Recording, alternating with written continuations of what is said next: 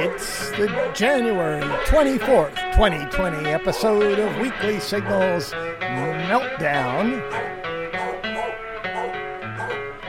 Broadcasting from Studio A at KUCI 88.9 FM, Irvine, California. I'm Nathan Callahan. And I'm Mike Caspar.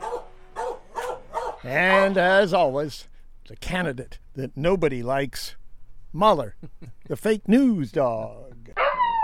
There he is.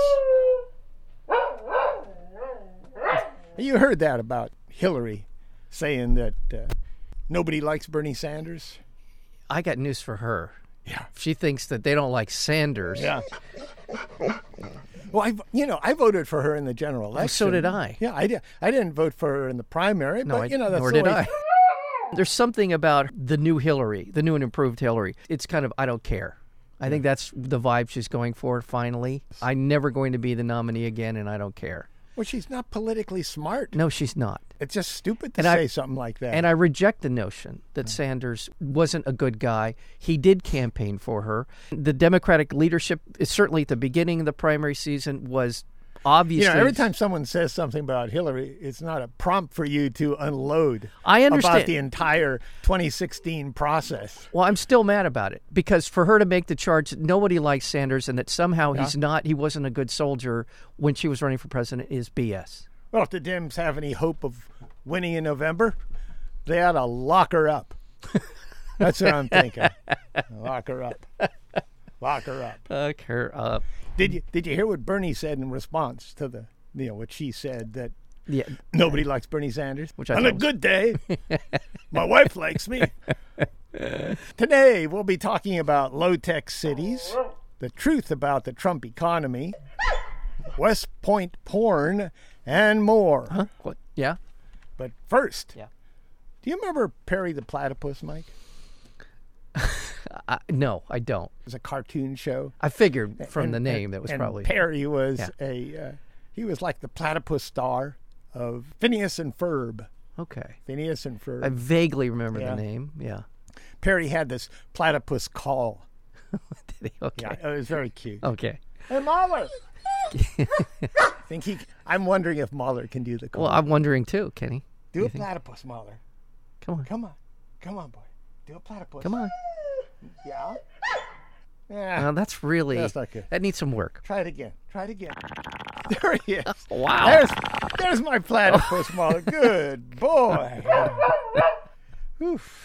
That was fun. He's like the Rich Little of dogs. That's right. I'm, that's an old Little. reference. Yeah. Wow. There's like Rich three Little. people in the whole. People don't imitate people anymore No, they- as a whole act. Right. They'll throw in an imitation, but it's hard to find an impersonator.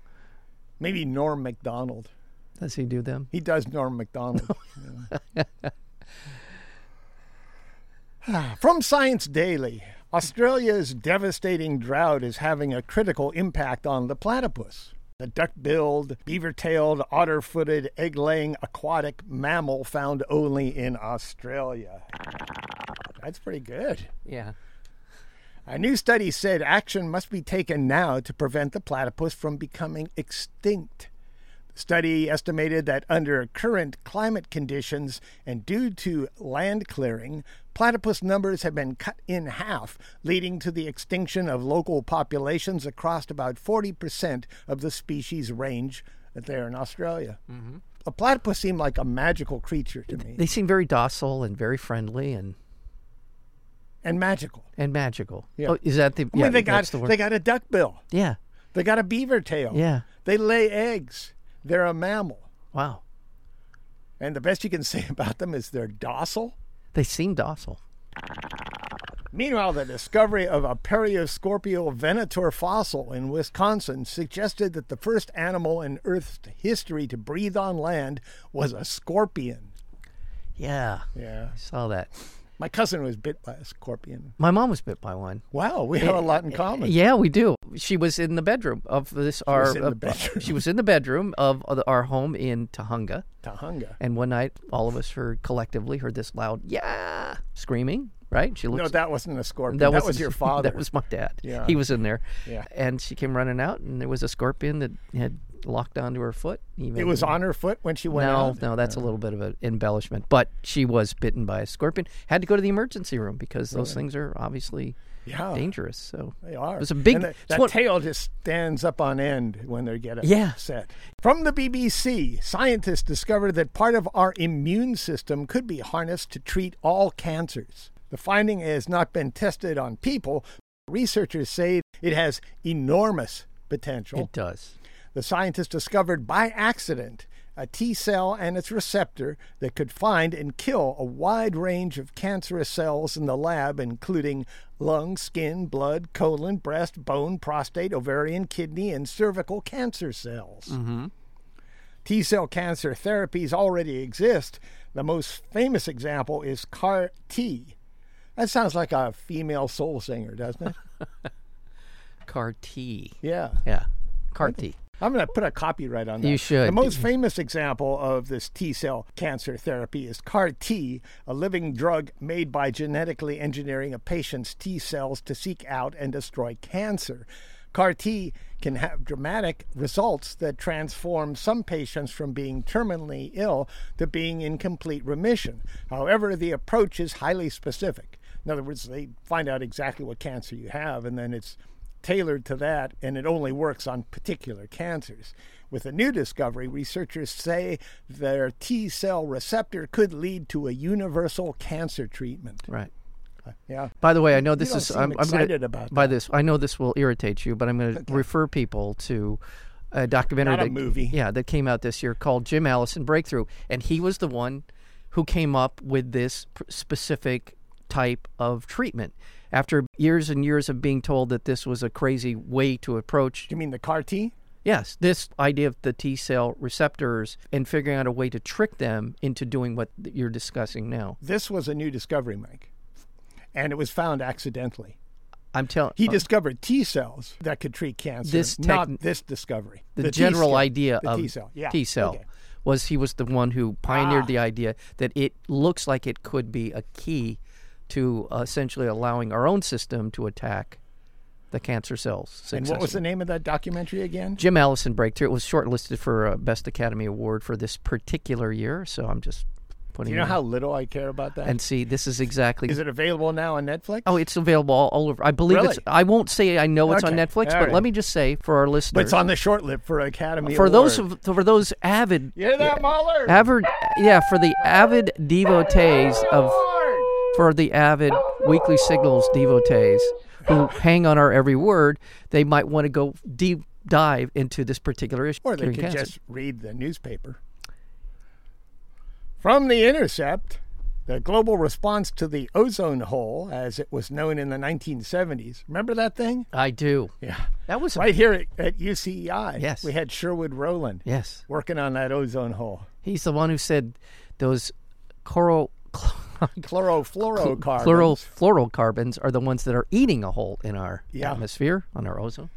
That has been the our uh, response to it uh, been held up as a model for environmental problem solving after scientists realized that chemicals used for cooling and in aerosol sprays were causing the earth's protective ozone layer to thin threatening to cause vast increases in cancers and other diseases countries around the world came together to fix it Came together. yeah, And even the city it. of Irvine did what it could at that point in time Can I- under the leadership of uh, Mayor Larry Agran. He had a movie made about him, Mike. Did he really? Mayor wow. Larry Agran. So it wasn't every, on the short list. It though. wasn't shortlisted Oh, for no, best doc. geez. Well, it should have been. Even the companies that made and sold the chemicals chlorofluorocarbons, or CFCs, participated in the Montreal Protocol, the international treaty that began phasing them out in 1989. Since then, the ozone layer has partially recovered. Just two years ago, when some Chinese factories were discovered using a substance banned by the treaty known as CFC 11, they were met with condemnation. The mm-hmm. Chinese were. Mm-hmm. China quickly addressed the problem. Now, evidence has recently emerged that U.S. companies are also releasing ozone depleting chemicals used for everything from fracking to cooling. The resulting impact appears to be worse in highly populated southern latitudes where it could cause the most damage. Continued emissions of the chemicals could delay the healing of the ozone layer. by up to 30 years. Despite the threat, the Trump EPA has not considered impacts on ozone in initial phases of its assessment of 14 chemicals with ozone depleting potential, now being conducted under the Toxic Substances Control Act, and does not expect to include ozone depletion potential in risk evaluations of three of the chemicals. So the Trump administration, the Republicans once again, are just blowing it. Yeah. U.S. companies including SI Group 3V Sigma, and CR Bard, all of which are based in South Carolina, released 19.8 million pounds of CFC 11 into the air between 2012 and 2018. Jeez. The U.S. companies that release the chemicals, undermining one of the world's biggest environmental achievements, have so far faced little pressure to stop. Yeah. That's just crazy. It is crazy. And one another horrible, horrifying example, of, yes, Yeah. of the Trump administration and its willful plundering of the, the world's environment. Yeah. I think they some of them really don't have any idea. You got a guy up there holding a snowball saying, "World can't be warming up. I've got a snowball." Somebody that would sink to that level of stupidity Yeah. Well, m- must not be able to figure much out. Meanwhile, in Russia, where less than half the population believes that climate change is a major threat, a representative in the Duma, that's the legislative body mm. there in Russia, mm-hmm. representative in the Duma blamed the nation's warm winter on an American climate weapon. Mm. Yeah, we got them. We're aiming them. Yeah, we're aiming them right at you. God. I got my climate weapon out. Is that what that is? Yeah. I, I was going to say. is that what the kids are calling it now? If this news sounds improbable, may I recommend a donation to KUCI to ground you? Just go to kuci.org. Your generous donation is how we stay on air. Commercial free, free form, free speech radio, KUCI 88.9 FM.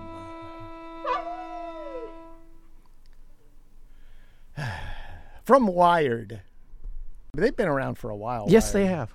They were kind of a hot magazine when they first came out because they were one of the first tech magazines. Yeah. A surge of new plastic is about to hit the planet.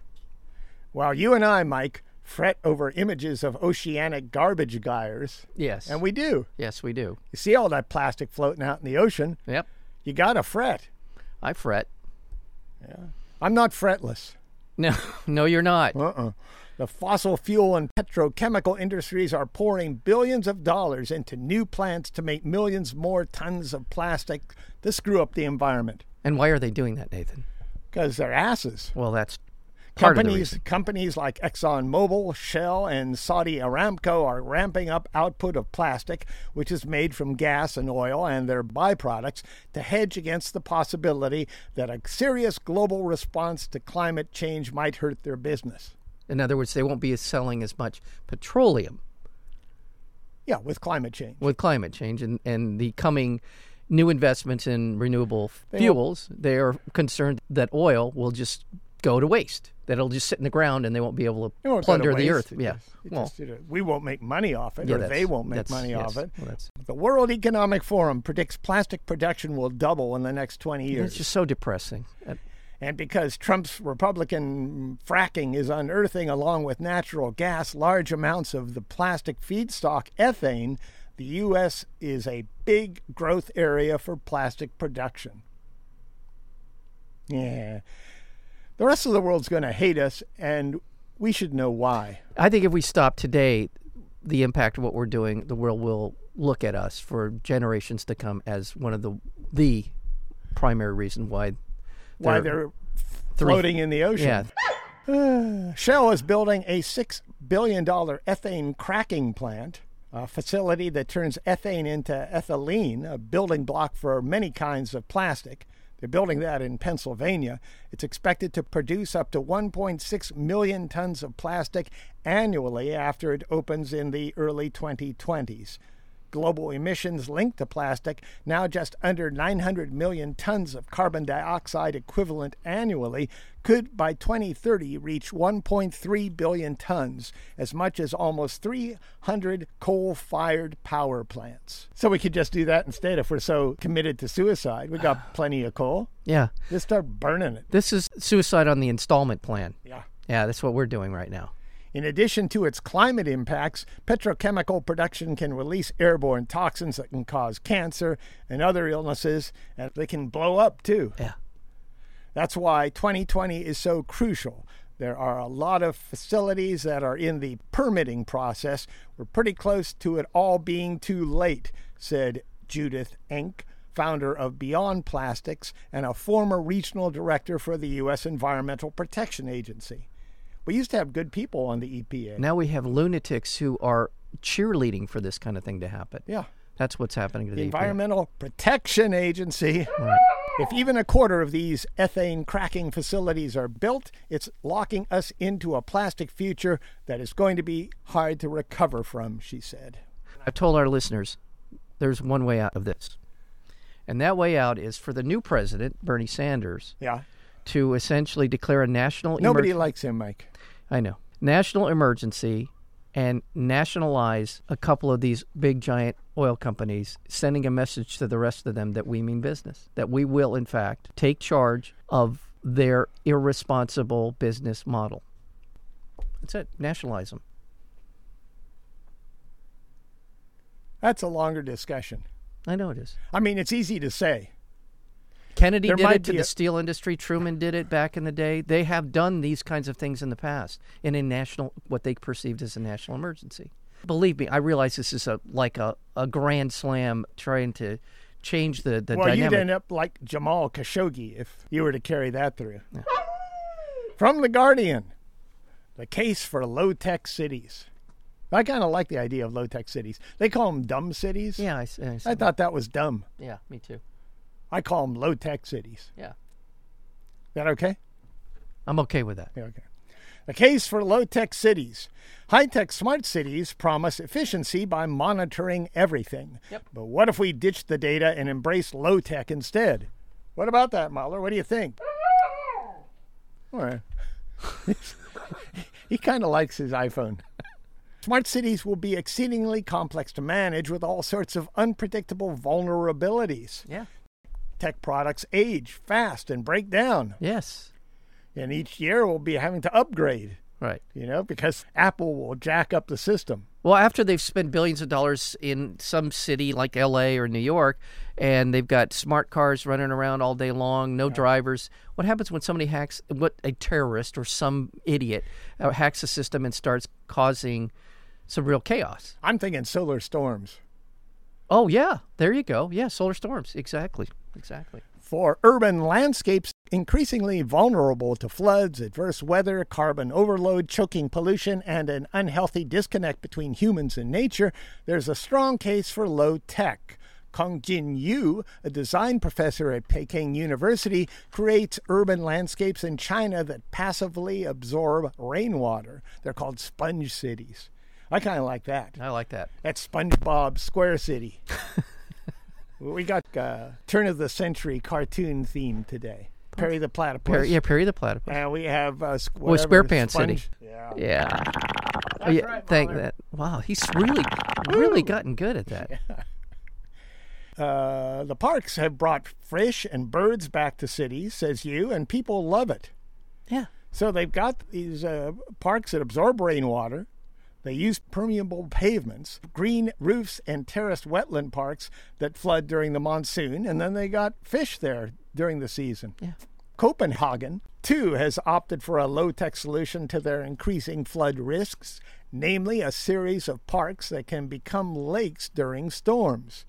Not only can functioning wetlands defend cities against floods and restore nature, they can clean wastewater. Wetlands are fantastic Yeah. for cleaning up our water supply. They, are they're- it's- nature. It's a big filter. It is one giant filter, and Yeah. birds thrive in it. Wildlife thrives. The planet thrives we, when in that kind of a situation. And they can do it more efficiently than sewage treatment works, all while absorbing a whole lot of carbon, nitrogen, sulfur, and methane and creating a fishing industry and fertile farmland.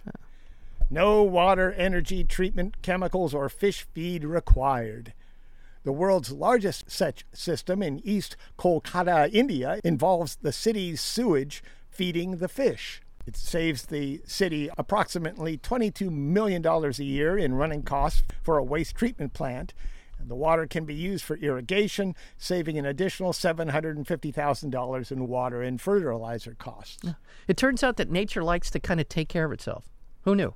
They have these little systems in place Wow. that have been developed over millions of years in which they are able to essentially continue to sustain life if left to their own devices.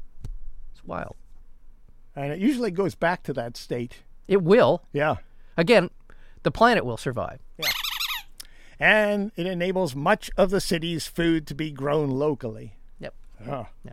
As for low tech transport, you can walk or cycle, especially on small excursions. Zero pollution, zero carbon emissions, free exercise. It's all there. It's all there. low tech cities. And there's a low tech solution to the spread of air conditioning, one of the greatest urban energy guzzlers. More plants. Yeah. Just plant trees. Plant trees. Find a good place to plant them. Yes. You don't want to go to the middle of the desert No. and put one of these cities together, but there are good places for low tech cities. A study in Madison, Wisconsin found that urban temperatures can be 5% cooler with 40% tree cover. Yeah. And not only that, our good friend Mahler, he loves his trees. Oh, Yeah. I know that. Uh, yeah, Mahler. Yeah. He, yeah, yeah. He can't walk by a tree without sniffing it. That's the thing. It'll take 20 minutes to go around the block Yeah. with him. I mean, he stops at every effing tree. Well, there's a story in that well, there, there's a story in every tree. Yeah, Yeah? yeah, Whenever I walk Mahler, yeah. I'm thinking he's reading a book when he stops at a tree. It's all his friends have added Who've a little been- bit who- of who've there. information. Yeah, And yeah. all their diets are being, you know, what what are they eating? Yeah, what's the trend in, in Yeah. dog food this week? Yeah, and he's on it. Yeah. Are-. Is, is somebody sick? Oh my God, Ralph's feeling well? Ralph's sick. Oh my God, I had no idea. I'm gonna have to go over and see him. I mean, he does obviously he's not doing well. You're listening to KUCI 88.9 FM Irvine, California. Visit us at facebook.com slash KUCI 88.9, on our Tumblr blog at kuciradio.tumblr.com, on Twitter and Instagram at KUCI FM. Stream us live on TuneIn or go to kuci.org. Ah. From Forbes. Leaders at Davos. You know that place. Davos is the gathering of the rich and powerful Yeah, they're every in year. Switzerland. Switzerland. Yeah, you figured they'd be in Switzerland. They they used to move it around Yeah. to different locations, but after a while it got messy because hundreds of thousands of people would gather in those cities yeah. protesting these obnoxious pigs behavior and their continuing investment in industries that are going to destroy the world. Now they've moved it to Davos. You can't get there unless you have a helicopter. Leaders at Davos planning for the upcoming decade heard that they face economic disruption of $12 trillion a year from industries that prioritize sustainability, trust, and inclusion. In other words, democratic socialism. In a week, when the International Monetary Fund warned of slowing global growth, a climate crisis, breakdown of corporate trust, and slowing social mobility, increasing investments in industries that prioritize sustainability, trust, and inclusion could double global growth rates over the next 10 years. It's a good investment, is what we're trying to say. This Green New Deal and things that are moving in the right direction, alternative energy, they're all good investments. But those are democratic socialist ideas. Ah, whatever. They're New Deal Democrat ideas. They are- they is, are is that Deal. easier to Yeah, swallow? exactly. Yeah. Thank you. This is the equivalent of adding 12 Apples, Microsofts, or Googles to the world every year through the 2020. That's the kind of revenue it can generate. That's right. A younger generation, more united across international boundaries, is already showing vastly different value systems from previous generations. 73% of millennials are willing to pay more for sustainable products. They are more vegan, advocate lower packaging waste, and are more aware of their carbon footprint. However, governments are the bad guys. Yeah. Governments around the world continue to support fossil fuels through subsidies of $370 billion a year compared with the 100 billion a year needed to transition to a lower carbon economy. Right. I think you identified something that instead of my nationalizing the oil companies, and that is divert all of the subsidies going to fossil fuel into green technologies. Exactly. Yeah. That would be simple. That's just a stroke of the pen. In the face of growing social, political, and financial pressure, it is increasingly clear that many of these carbon intensive incumbents, you know, the big oil companies, mm-hmm. could become the blockbusters or Kodaks of the 2020s by failing to proactively react to the underlying trends. Some of these uh, Oil companies and big movers and shakers have moved forward to position their regions to capture this new $12 trillion a year opportunity. For example, China announced its big ban on single use plastics, and California's governor announced an innovative $1 billion climate catalytic innovation loan system to stimulate and invest in new green technologies that could support companies like Microsoft with their bold $1 billion negative carbon Im- initiative. Right. And this can't be a company hiding the ball where they're positioning themselves to take advantage of the new technology that's coming into play while at the same time they cannot be continuing to develop the technology that's destroying the planet. Yeah. This has to be at least a one to one trade off. You want investments from government programs and nonprofits, you have to decrease that amount in your investment in fossil fuel. Yeah. From Project Syndicate The Truth About the Trump Economy. Yes. Is by Joseph Stiglitz. Smart guy. Yeah. Uh, he's a public policy analyst and a Columbia University professor, and an economist. Just a good guy, too. Yeah. Some people think that Trump will be tough to beat in November because even though he's a jackass, he's been good for the American economy. Corporate bosses are still talking about the continued GDP growth and record stock prices, but neither GDP or nor the Dow is a good measure of economic performance, like we've been saying for the last decade. Exactly. GDP is just smoke and mirrors, really. It's, It's- a measurement of what rich people are making, not how people in general are doing. U.S. life expectancy, already relatively low, fell during the first two years of the Trump presidency. And in 2017, midlife mortality reached its highest rate since World War II. It's no surprise because no president has worked harder to make sure that Americans lack health insurance. Millions have lost their coverage, and the uninsured rate has risen in just two years from 10.9% to 13.7%. Some of it's caused by what they call deaths of despair, Yeah. caused by alcohol, drug overdoses, and suicide. Given tax cuts that disproportionately benefit the ultra rich and corporations, there was no significant change in the median U.S. household's disposable income between 2017 and 2018. Real median weekly earnings are just 2.6% above their level when Trump took office. That's not much considering the way corporations and rich bastards are profiting, and these increases have not offset long periods of wage stagnation. Right. For example, the median wage of a full time male worker, and those with full time jobs are the lucky ones, is still more than 3% below what it was 40 years ago. Exactly right. Nor has there been much progress on reducing racial disparities. In the third quarter of 2019, median weekly earnings for black men working full time were less than three quarters the level for white men. Making matters worse, the growth that has occurred is not environmentally sustainable. Right. And this is the huge thing for me. We're screwed, but our children are really screwed. Yeah.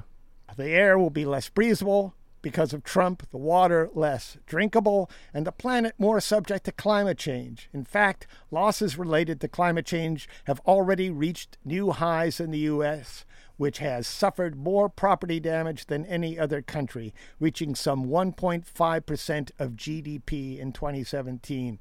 And that's just going to get worse. It's only going to get worse. Yeah. Despite Trump's promises to bring manufacturing jobs back to the U.S., the increase in manufacturing employment is still lower than it was under Obama, once the post 2008 recovery set in and is still markedly below its pre crisis level.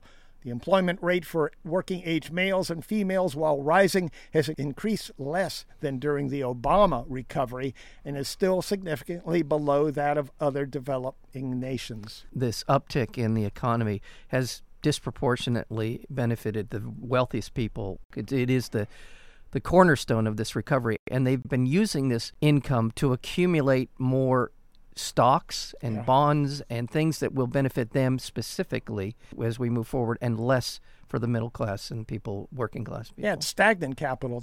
It's not growing anything, it's just sitting there making them money. the extraction economy. They're in- extracting wealth without investing in new wealth. Even judging by GDP, the Trump economy falls short. Last quarter's growth was just 2.1%, far less than the 4, 5, and even 6% Trump promised to deliver, and even less than the 2.4 average of Obama's second term. That's just crap. It is crap. And people have got to wake up to the fact that Trump is destroying the country economically. Yeah. This is this big advantage by some people's account. Yeah. And it's not an advantage, it's a lie, as everything else about the Trump administration. Meanwhile, West Point officials acknowledged that one of the Academy's cadets had launched a GoFundMe to help him pay the travel expenses for a porn star to join him on a formal Academy banquet. You can do that? Yeah. Huh. That's at a formal Academy banquet. I didn't want to have people think the wrong thing there. Yeah. From the Washington Post. The National Archives acknowledged in a statement this week that it made multiple alterations to the photo of the 2017 Women's March showcased at the museum, blurring signs held by marchers that were critical of Trump. This is just crap. This is the National Archives. It's not Fox News. Right. And they were altering historic documents to make it look like Trump was a good guy. Ah, you know, Glenn Creason, our friend from the Los Angeles Public Library who helped us on our book many Yes, years ago. yes, yes. Uh, he told me that uh, this is a disgrace to archives and archivists who are bound to protect history. Yeah. It is. I'm embarrassed for the National Archives, and what a funny sentence to have to say. So they are essentially blurring images to make and, it. and yeah, they're Yeah. making it so you can't read things. Signs with messages referencing women's anatomy were blurred out too. If it said, if my vagina could shoot bullets, it'd be less regulated. That's what one of the signs said. They, they blurred out vagina. What's the National Archives about? You have to record history. Yeah, it just really angers me that It does. come it should to be. this. This is the creeping, insidious nature of the Trump presidency. Is this kind of thing? It's distorting reality, and that's what this administration is all in on: distorting reality. From the Los Angeles Times. Free tuition at California public colleges helped the state prosper. There is no reason it can't happen again. This is from a column by George Skelton from the Los Angeles Times, who I don't necessarily agree with this guy. I was just going to say exactly this. I don't normally feel like I want to read his stuff, even, Yeah. but this was a good article. Under a new law, California residents could obtain a Cal State University bachelor's degree after four years without paying a dime in course fees or tuition. Of course, they'd still have to fork out thousands of dollars for room, board, and books, so there'd really be no free college. The state currently is paying $85 million for community college fee waivers, exempting community college transfers from two years of Cal State University tuition, which would cost an additional $300 million plus in order for this to happen. But you got to also look at the up end of this eh, for local businesses and A for better educated working Yeah. um, a pool. workforce. Yeah, workforce. Yeah. Or work pool, exactly. Yeah. High school doesn't do it anymore if we're going to compete worldwide. No. And a lot of these opportunities, educational opportunities, have to do with trades, electrical trade, plumbing trade, whatever it is. well, The things that we actually need, and people can make a living. They can actually raise a family on that. and spend more money And and, spend boost more the money. economy. It's an investment, Yes. and the state can afford it. Yes. Generations of California students attended the University of California State Universities and community colleges tuition free. It wasn't until the 1970s and 1980s that tuition and course fees began creeping on campuses. That was Reagan. Yeah. To be eligible for free tuition, a transfer would need to have obtained a community college degree and taken 18 units toward a major. Critics are calling this a free ride. Of course they are. And, and that includes Pete Buttigieg. Did he really? Yeah, he's a jerk on this. I know. I don't like him in a lot of ways. I, I'm totally soured on Pete. yeah. Nobody's advocating for a complete freebie. Tuition represents only 25% of the cost of attending a Cal State school. You got housing, meals, books, parking, all that other way to draw income into the school. Right. They vary from roughly $25,000 at Cal State Stanislaus to nearly $30,000 at Cal Poly San Luis Obispo. No, It's Let's it's get it- this thing done. Let's become smarter. It, it it's a it's a low a relatively low investment for a high payoff. Yeah. And finally, Facebook apologized for a technical issue in which President Xi Jinping of China's name was translated as Mr. Shitehole. Can subscribe to the Weekly Signals Weekly Review podcast at weeklysignals.com. Weeklysignals.com. Subscribe now.